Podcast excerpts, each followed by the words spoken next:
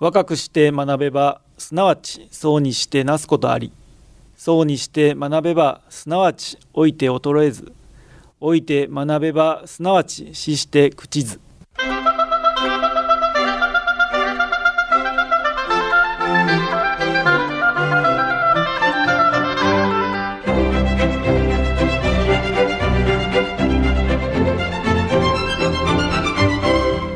兵庫ラジオカレッジ、今朝の俳句。今となり客間となりし春ごたつ。今となり客間となりし春ごたつ、山根千恵子。春分を過ぎても寒い日があり、そんな日はこたつに入って暖を取ります。お客様がいらした時もこたつに案内したくなります。まだまだ春ごたつが役に立ちそうですね。さて、今朝の兵庫ラジオカレッジは学生参加番組兵庫ラジオカレッジで私が学んだことの2回目、本科生および障害聴講生の投稿作文から兵庫ラジオカレッジの加古隆学長の構成と案内でお送りします。今朝の講座は自由課題番組です。兵庫ラジオカレッジの学生の皆さんは学生区分にかかわらず講座を聞かれての感想をはがき1枚にまとめ事務局まで提出してください。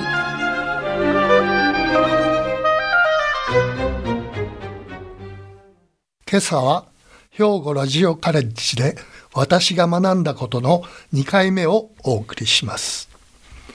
まずは本科生の作品から、洲本市の西野邦夫さんです。私はかなり以前にもこのラジオカレッジで1年間だけ学んだことがあった。当時は学習とは何かを考えていたから、顔と顔を合わせて学ぶのが学習の本筋と思っていた。ラジオ講座から離れたのだが、スクーリングに南野学園に行った時に見た高齢者の方々の行動を見て、この頃に参加させていただいた学園の受付の受講生の混乱の改善を思い立ち、実行を始めた。コロナ感染がなかったら、今でも南野学園に見学に行かれるプログラムがあると思っている。今は市の老人大学でもと思って、それなりの実行をしているつもりだ。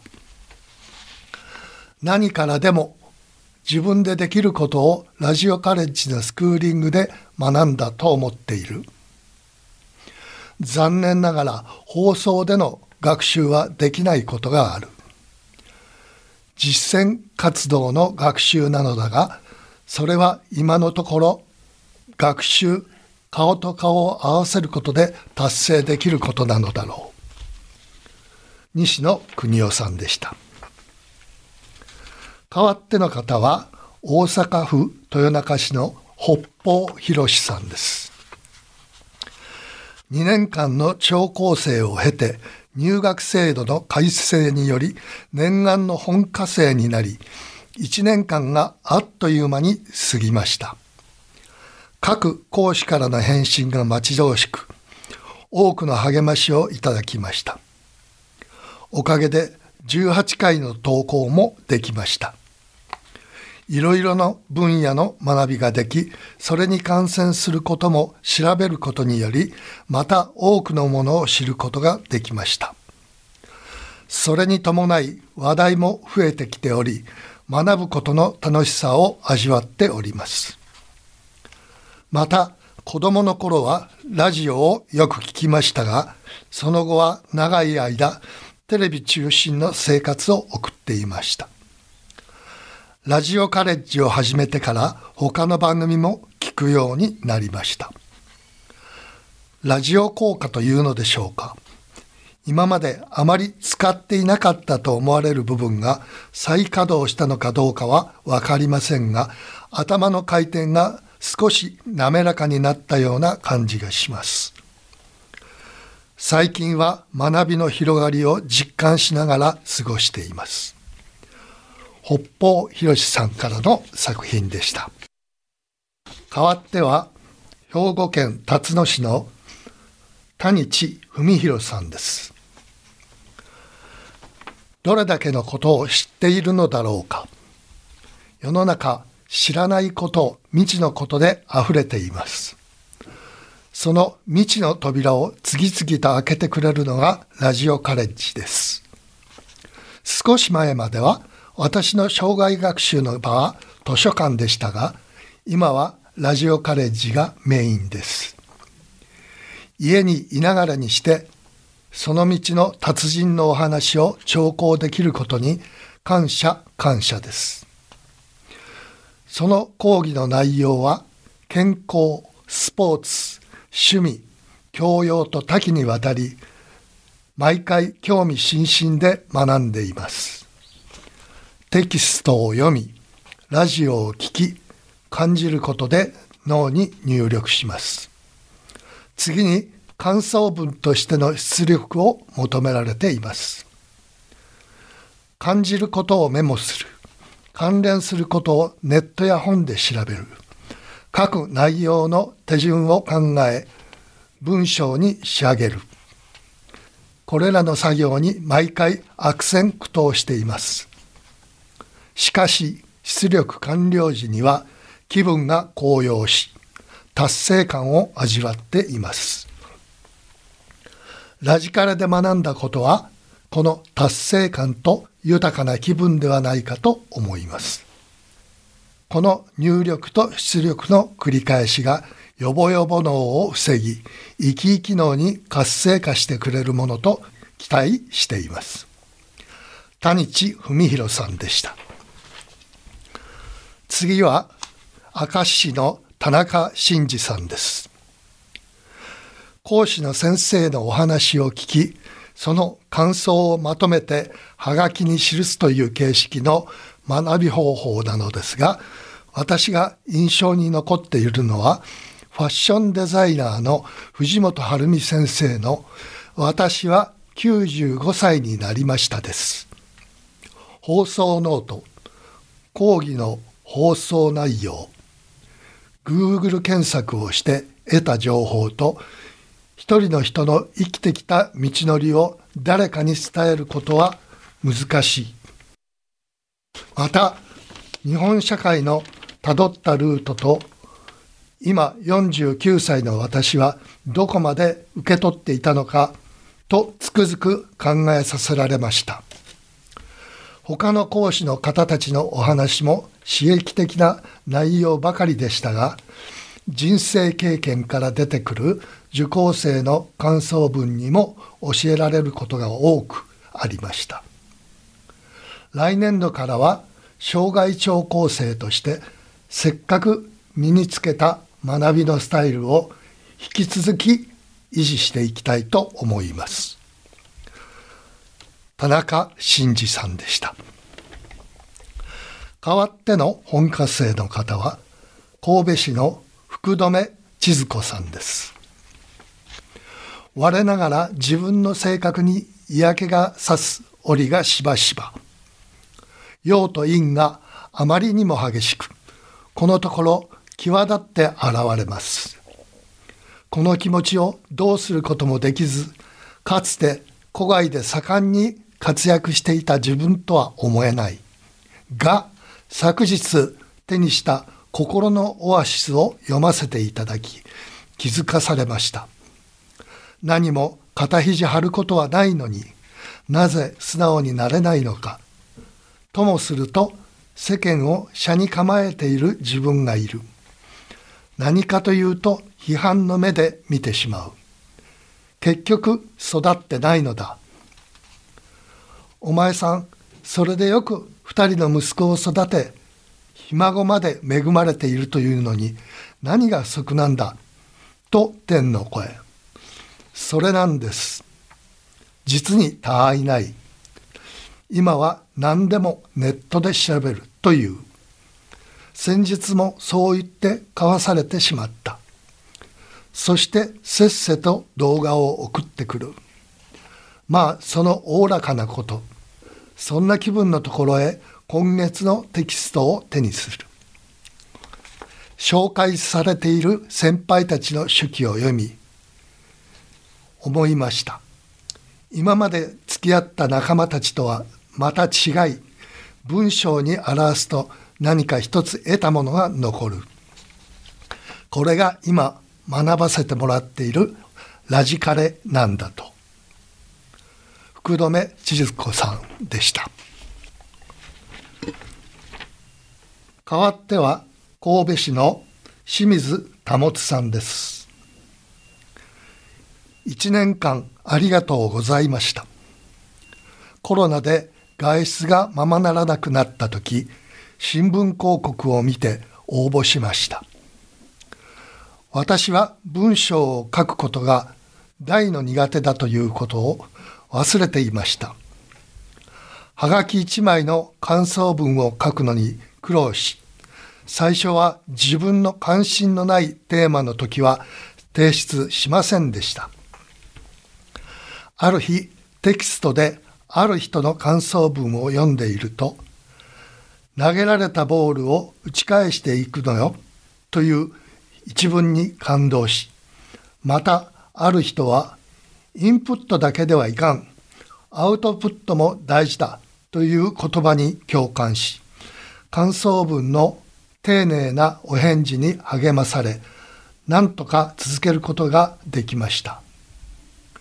感想文を書くことで先生の考え方を知ることができるとともに、先生に関心を持つことができました。新聞で先生の記事を見ると必ず読むようになりました。これからも好奇心を失わないようにしようと思います。清水保さんでした。代わっては神戸市の藤井陽子さんです。昨年4月、75歳で兵庫ラジオカレッジに入学させていただきました。今まで存在を知らなかったこと、また60代半ば過ぎまでは自由にどこへでも出かけられ、やりたいことがいろいろできていたこともあってご縁がなかったのでしょう。その後、家族が病気の後遺症で不自由な身となり、今まで通りにはいかなくなりました。そんな年月を重ねながら、兵庫ラジオカレッジに出会えたのは幸いなことでした。学ばれている皆さんの中には、私よりも年上の方がたくさんいらっしゃることで、勇気、元気をいただきました。まだまだ学べる時間が残されているという思いを強く持つことができました。学んだことはたくさんありますが、その中でも先輩の皆様から生涯学び続けられる幸せを学ばせていただき、今後の目標になりました。健康第一で生涯学び続けていきたいです。藤井陽子さんでした。続いては佐用町の上坂金次さんです。兵庫ラジオカレッジと出会い、テキストを通じて元気で前向きな高齢者という言葉は嫌いですが、大勢おられることを知りました。私も75歳になり、後期高齢者と呼ばれる年齢になりましたが、学生の皆さんに刺激を受け励まされました。そして講義を聞き、感想文を提出することがこれからの生きがいの一つになりました。テキストの俳句、短歌、川柳欄にも多くの方が投稿されています。私にはこれまで全く縁のない世界でしたが、少し身近に感じ、私も何かと少し思えるようになりました。バラエティに富んだ先生方のお話、往復課題に丁寧なお返事をいただいた先生方、また学長をはじめ事務局の方のご苦労に感謝いたします。永年在籍者の受賞を目指して1年でも長く続けたいものです。上坂金次さんでした。変わっては神戸市の山根和明さんです。自分を見つめ直した1年、カレッジで学んだこの1年、講師の方のお話を拝聴し、感想文の提出、内容はその時の講話をもとに関連付けした家族状況や我が身のフレイル予防や自分史、もしもの時に備える就活の講話があり、気づかなかったことが多く、子供らのために書き出しそうとエンディングノートを買ったがまだ書けていない。家族の負担をいかに減らすか、備えを十分にしておきたい。感想文は起承転結を心がけ、分かりやすい文章にと妻に協力を求めると、今までにない会話が弾み、そして笑顔、夫婦円満、カレッジで学ぶ副産物である。家事も毎度用の夕食作りのみを実行しているが、野菜を洗う冷たい水、野菜の切り方、買い出しから調理までのプロセス、時間の配分、思った以上に大変で唾に頭が下がる。八十路を迎え、人生の最終章をいかに過ごすか。目を開けばまだボランティア活動の場もある。趣味を楽しみながら身の丈に合った余生を穏やかに過ごせればと願っている。山根和明さんでした。続いては障害聴講生の作品です。西宮市の有吉勉さんです。令和3年11月15日の梅雨のマルコ先生の一宮を照らすの放送があり、一宮を照らすとは自分の持ち場で自分の役割を一生懸命頑張ること、まずは自分自身が社会の一隅で明るく光り輝きましょうという伝教大師最澄の教えです。その教えより、私は露野丸子先生が著者の法華経が好きという書物を手に入れ、熟読し人生を肯定する教え、法華経を学ぶべく精進しているところです。兵庫ラジオカレッジで私が学んだことは、諸先生方の表された書物を図書館で探し、自主的に勉強するようになり、学生時代のように受け身ではなくなって、好学心で芽生え、良い傾向に向かうようになりました。なんといっても一生懸命ですからね。有吉勉さんでした。代わっては明石市の松沢妙子さんです。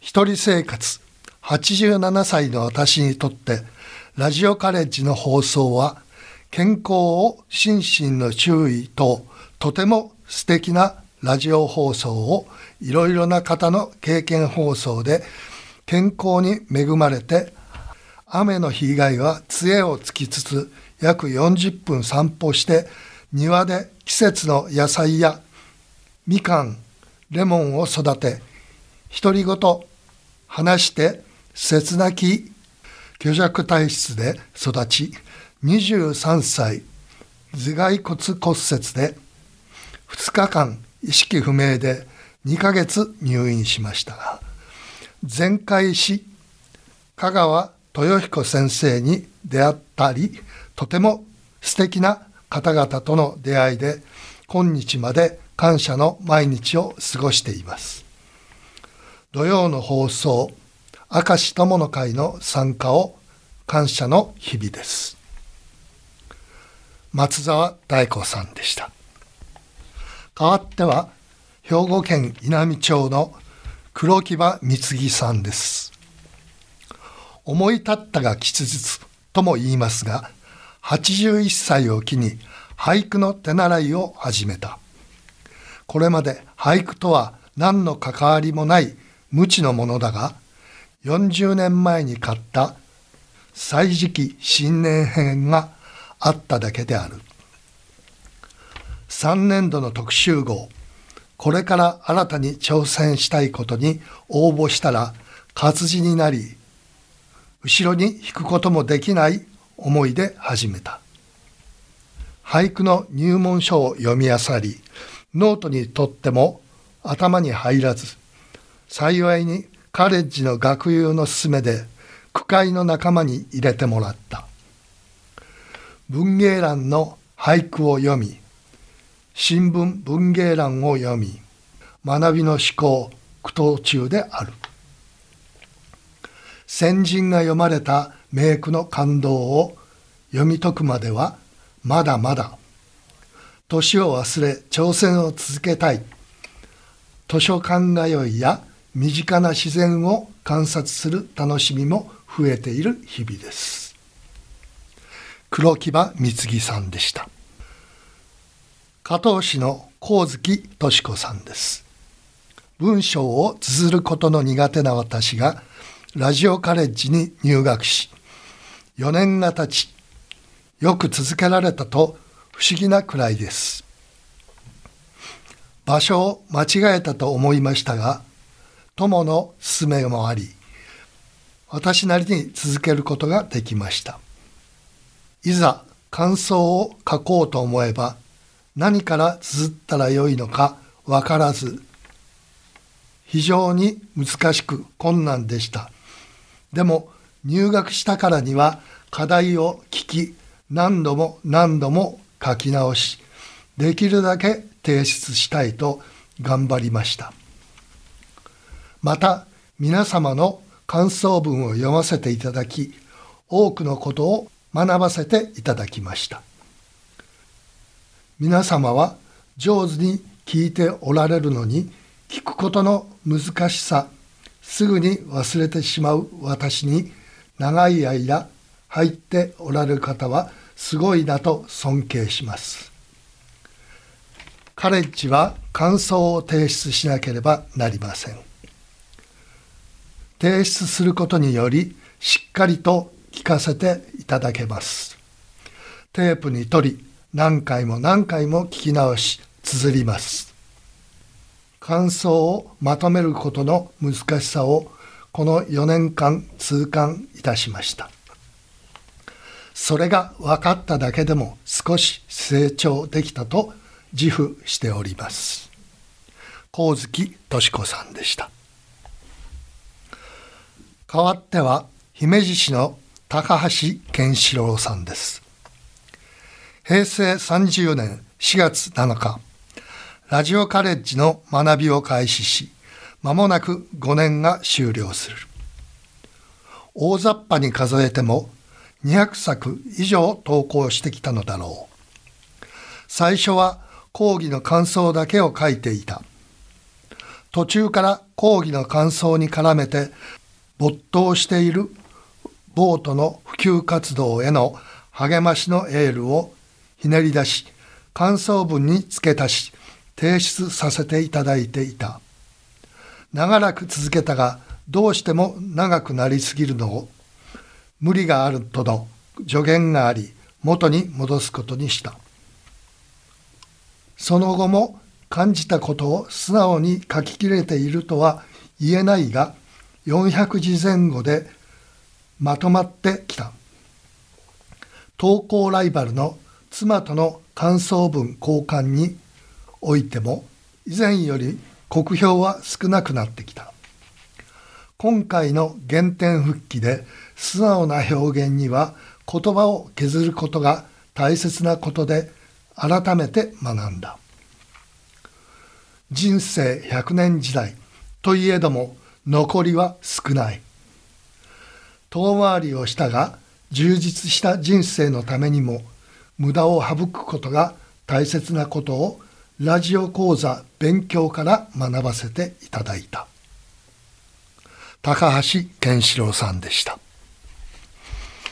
続いては養父市の佐々木達代さんです。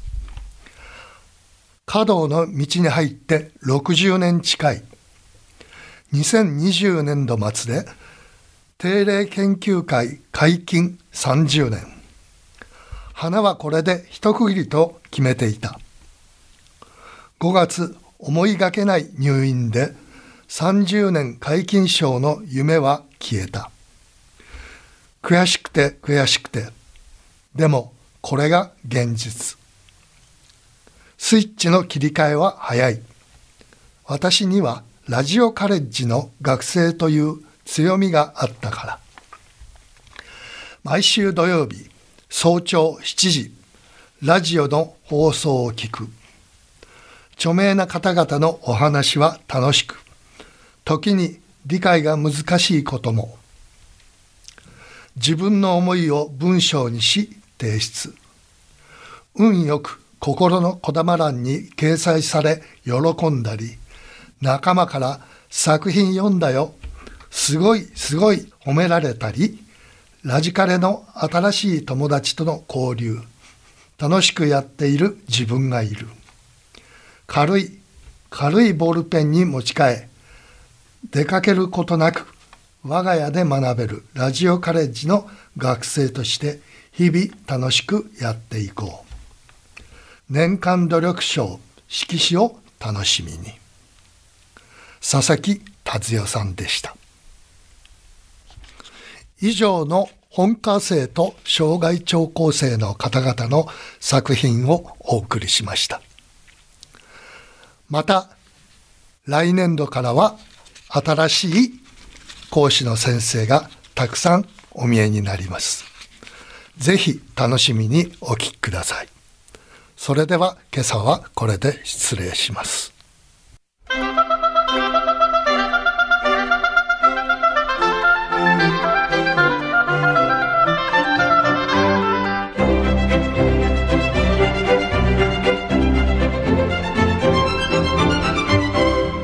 兵庫ラジオカレッジ、今朝は学生参加番組兵庫ラジオカレッジで私が学んだことの2回目を兵庫ラジオカレッジの加古隆学長の構成と案内でお届けしました。